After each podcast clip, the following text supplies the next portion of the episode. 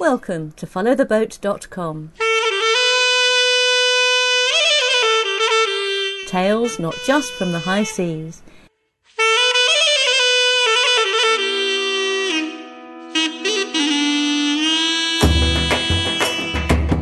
These are the podcast adventures of Liz and Jamie as they travel through the Indian subcontinent.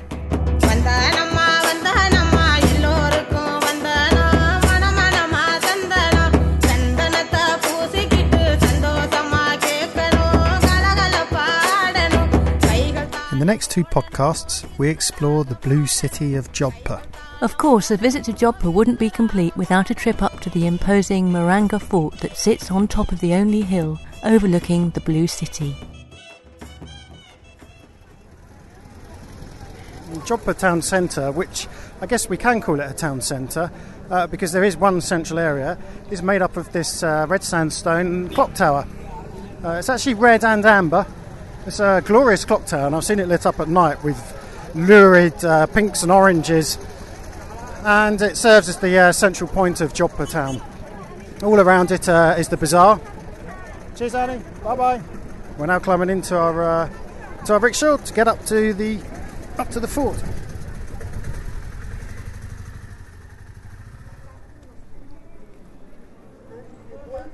We waved our way through the back streets in the rickshaw and eventually caught the main road and then ascended up to the fort.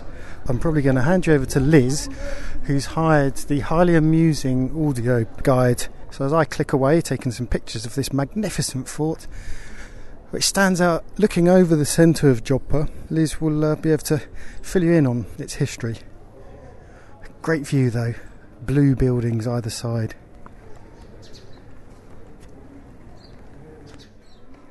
Well, we've been in Jodhpur for 3 days and we finally made it to the Mehrangarh Fort, which is an enormous fort overlooking the entire town, very imposing, usual red sandstone.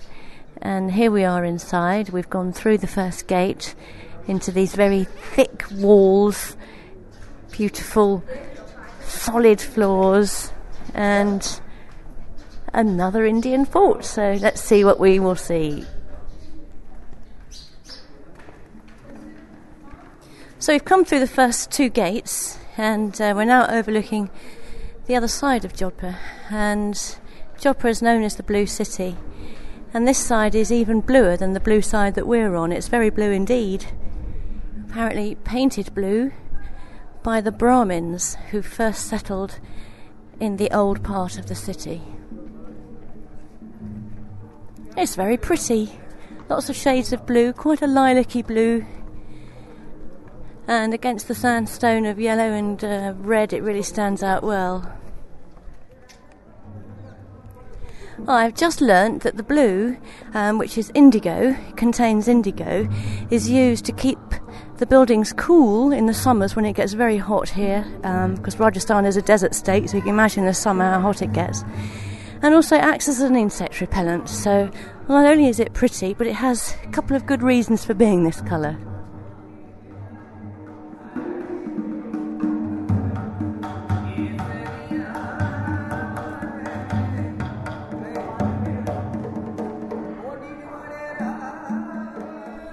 Mehrangarh Fort, one of the largest forts in India, sits over 120 metres above the city, surrounded by huge thick walls. Inside are a number of palaces and courtyards, the foundations of which date back to 1459, although most of what we see today dates from the period of Jaswant Singh, 1638 to 1678.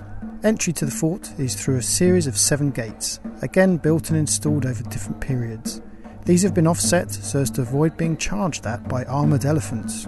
Palaces within the fort of note include the Moti Mahal, the Pearl Palace, the Phool Mahal, the Flower Palace, and the Shisha Mahal, the Mirror Palace. Into the palace proper, and the first building we see on the left houses a number of howdahs which were used to carry royalty on elephants. Intricately carved, often with lions, or I imagine tigers, although they look like lions, in silver some, and in wood, painted, with some with umbrellas, some upholstered, some with mirrors. Very beautiful.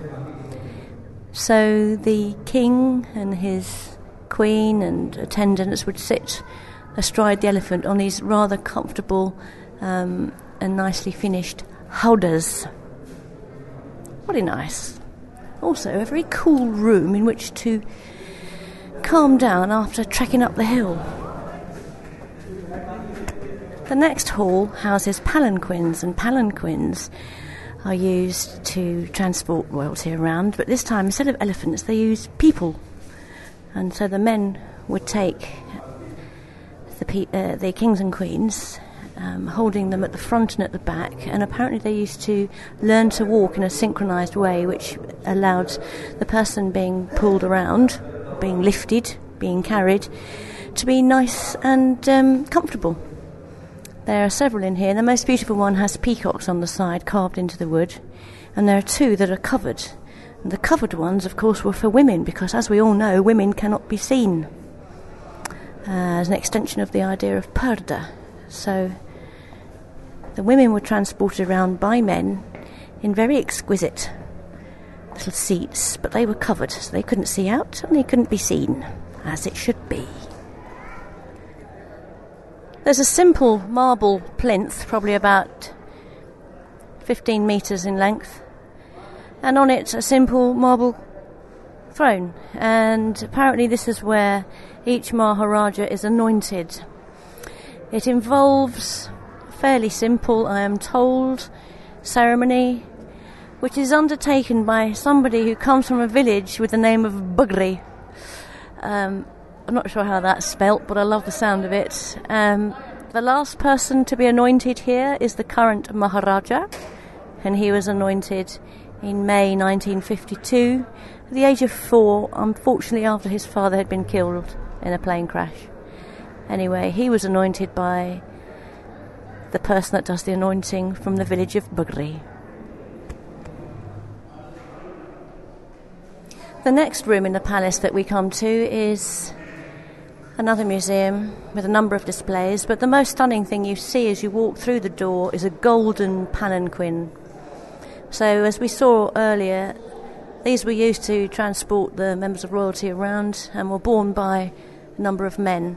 This one has 3 pieces of wood at the front, 3 at the back, and apparently there were 12 men who had to carry this, so 2 on each strut, which are covered in a velvet, making it a little easier on their hands, I should have thought. But it's obviously a very heavy palanquin, and it's enclosed, but it's glass all the way round. It looks like it's wood which has been gold leafed. 12 of them it took to carry this one thing. Inside there's a lovely dark rose velvet cushions where he would have sat, I suppose, looking out around him, and apparently not often used, because 12 people carrying this enormous great palanquin around, probably just used for state events and majorly important occasions.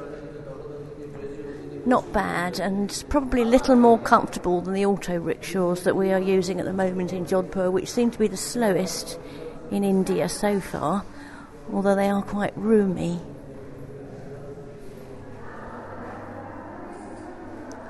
One of my favourite displays in here, amongst all the armoury, is a little display with pieces in mostly ivory and ivory inlay of a lady's chambers, bits and bobs. There's an enormous chest that she would have put all her cosmetics in, apparently. Very, very beautifully inlaid with carved ivory and silver.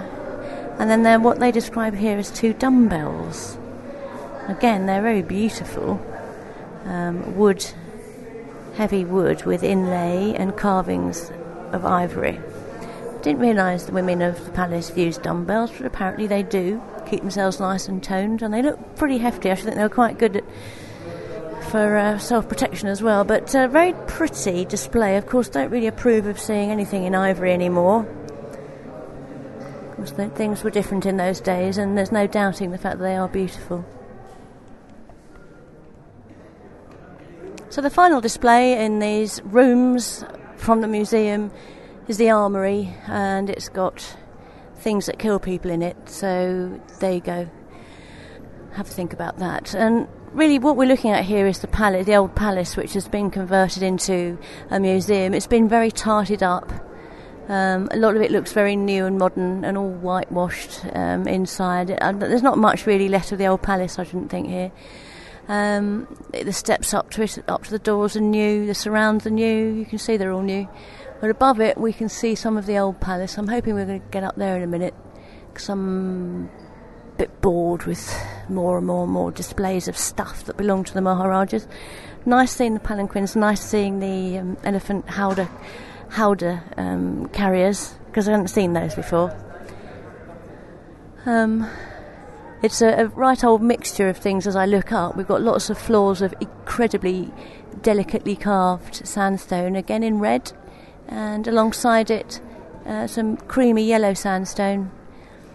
Quite needs a bit of a clean, to be honest with you. Needs a little bit of TLC. Lots and lots of trellising, which I presume we're going to find out is where the women looked out onto what was going on below them, because of course they wouldn't have been allowed to get involved in anything, but they could at least watch it. And this is quite a nice courtyard. It's sheltered well from the sun, probably a good cool place to be. So we've done the museum bit, which is all right, and now we're going to look at the rest of the fort.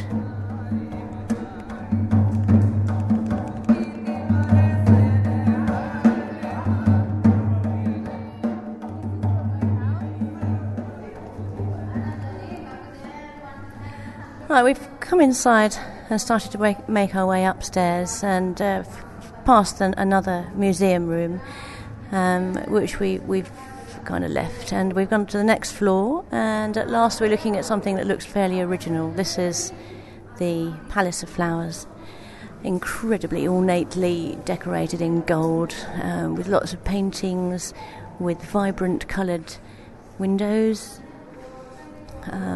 Persian carpet, very beautiful cushions, and 1, 2, 3, 4, 5, 6, something like that. 12 columns on this side, 6 on the other. Tremendous amount of gold leaf used, and we've got tiles in the ceilings, lots of flowers and portraits of Maharajas been and gone, and what looks like possibly some gods as well. Dedicated to pleasure, it tells me on my voice thingy in my ear. And indeed, I'm sure they had a lot of pleasure in here. Very exquisite, Persian, over-the-top decor. Yep, like this place. It's the Palace of Flowers, or as they say over here, the Phool Mahal. Takat Villas is the next room that really is of any interest to us, and it's a bedroom come entertaining room with lavishly painted walls, ceilings and floors. The whole thing is painted, and as you'd expect by now, in every colour you can imagine. The windows are stained glass, as before in the Flower Palace.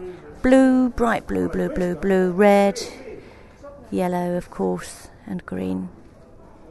And on the ceiling, which is wooden, usually you'd see tiles or brightly painted areas, but here they've got great big balls hanging, Christmas balls, which were brought over by the British. So it's the first sign that the British Raj were over here making use of this area and being a part of the fort. Just simple Christmas baubles, but big. You're talking about 2 foot across for the biggest, 6 inches across for the smallest. Odd and a bit out of place, but balls they are.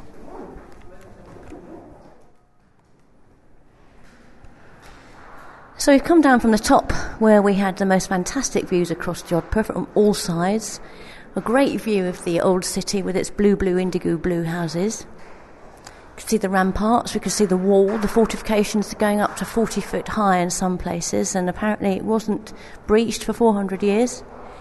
And as we come down, we come into another cool white room. It doesn't tell us what it is, doesn't tell us anything about the exhibits, but what we're seeing on the walls are a number of doors behind thick glass screens, so you can't touch them, which is good to see. And these doors are very, very intricately carved wooden doors. Mostly are painted gold, as befits a king's palace. And there are two that are quite interesting to me, apart from the gold ones, which are stunning. The first one is two smaller doors behind glass, and there would have been shutters to windows, I imagine, painted this time.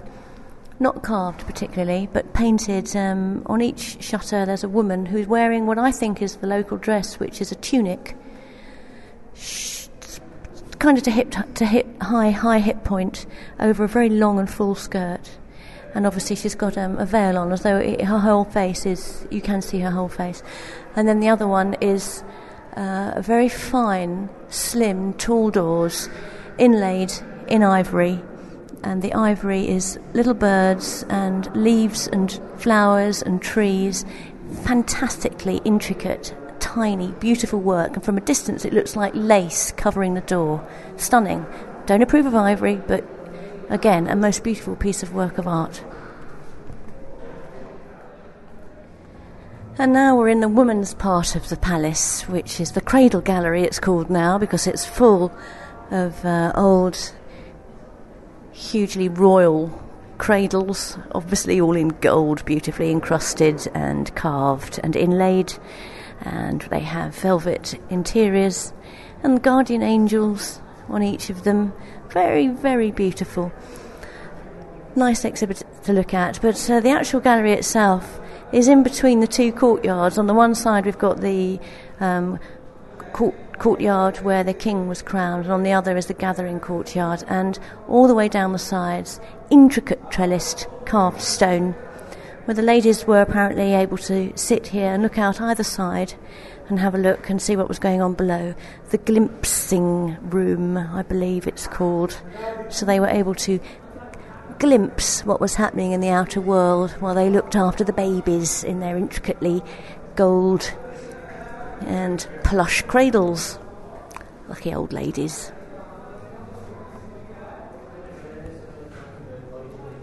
The ceiling of the Palace of Glimpses, or as I referred to it earlier, the Glimpsing Gallery, is really beautifully painted. This time it's painted, it's not tiled, and the predominant colour is blue. It's the indigo blue of Jodhpur, again with the traditional Persian Mughal style that we've become used to now.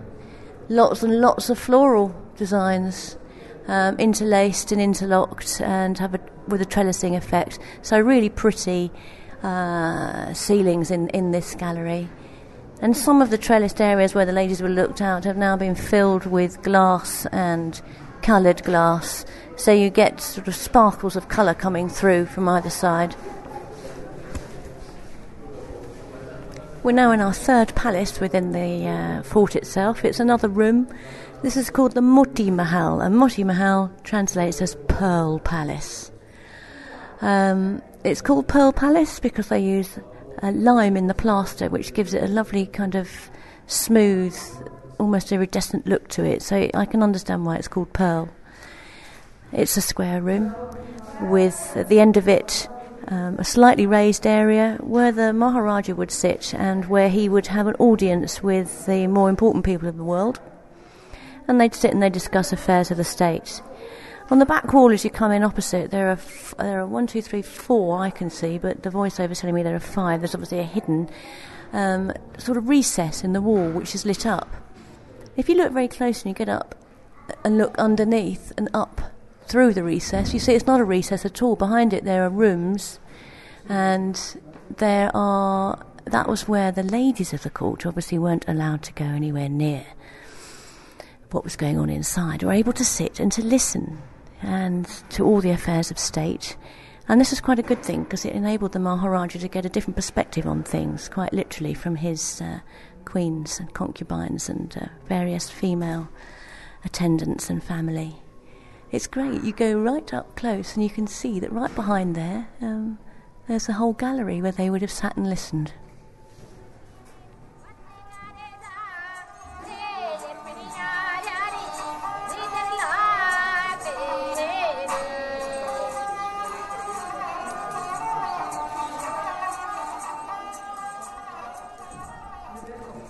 Outside the Moti Mahal there's a very pretty courtyard.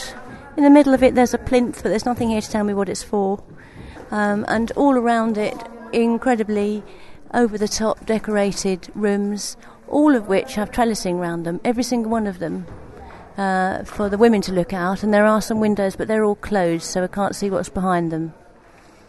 Very ornate, very beautiful courtyard, marble floor, interlocking, perfectly fitting, large slabs of marble on the floor, slightly raised area at one end, which is the door we're going to take to get out of here. And the columns there, again, very over-the-top ornate decoration. And the archways are cusp archways, something I've learned this trip. And all around, all the doors, there are cusp arches. I'm getting quite used to this kind of architecture now, and I'm really loving it. I love all this over-the-top, ridiculous detail. There's some your eye can't really stop looking. Not necessarily very peaceful, but I love it. The last place we come to is the Zanana Dodi, which is just after the Moti Mahal and the courtyard, the beautiful marble courtyard. And this is still part of the Zanana, which is another word for harem, which is the women's quarters. Again, highly decorated, trellising all the way round so they couldn't be seen. And really only the women of the court and those special visitors were allowed in this area. It also is the oldest gate of the palace, and the traders and so forth could come to the outer part, but they weren't allowed to come into the inner courtyard here. And not as beautiful as the Moti Mahal courtyard where the Queen would have been, but still very beautiful and still very much a part of the feminine part of the whole fort complex. We're going to finish the audio tour and give my ears a rest, and we're going to have a little look round the fort, so there's anything else we can see. But the main palaces themselves we've been through now, and I'm trying to work out why I'm not as impressed as I might have been, and I think it's simply because I've seen so much on our trip in Agra and Jaipur that there isn't a great deal here that's new. But that's a little unfair, because the three palaces we saw, the Flower Palace, the Palace of Glimpses, the Moti Mahal, the Pearl Palace, they were all beautiful. They do have something to offer them, the visitor, I've got to say. And I'm rambling rather now, so I'm going to shut up.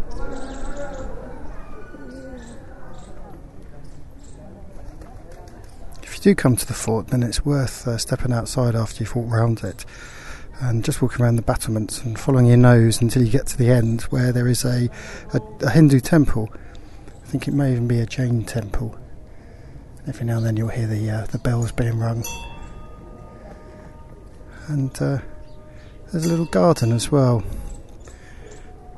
And in the tree we can spot some of those the same laughing doves that we saw in Jaipur. Three of them sitting together in the tree. Very peaceful, fantastic view of the city looking out both east and west. Plenty of flora and fauna to look at. Very peaceful.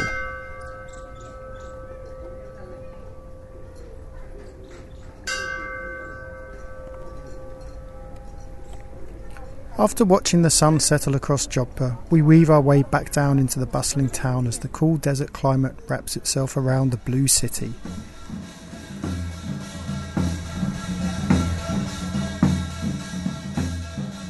What you're hearing here is a wedding. Back in Jodhpur town centre, we've just walked down from the fort, and it's 6 o'clock in the evening, and I'm looking straight at about 100 girls in the most brightly coloured saris, mainly reds and turquoises, which offset the nice blue walls. And there's a young lad with a big drum strapped round to his waist, and of course that's the drum you can hear. And next to him is a lady in a really, really long cerise pink headscarf that actually wraps all the way around her head down to her feet, and she's the one who's playing the cymbal.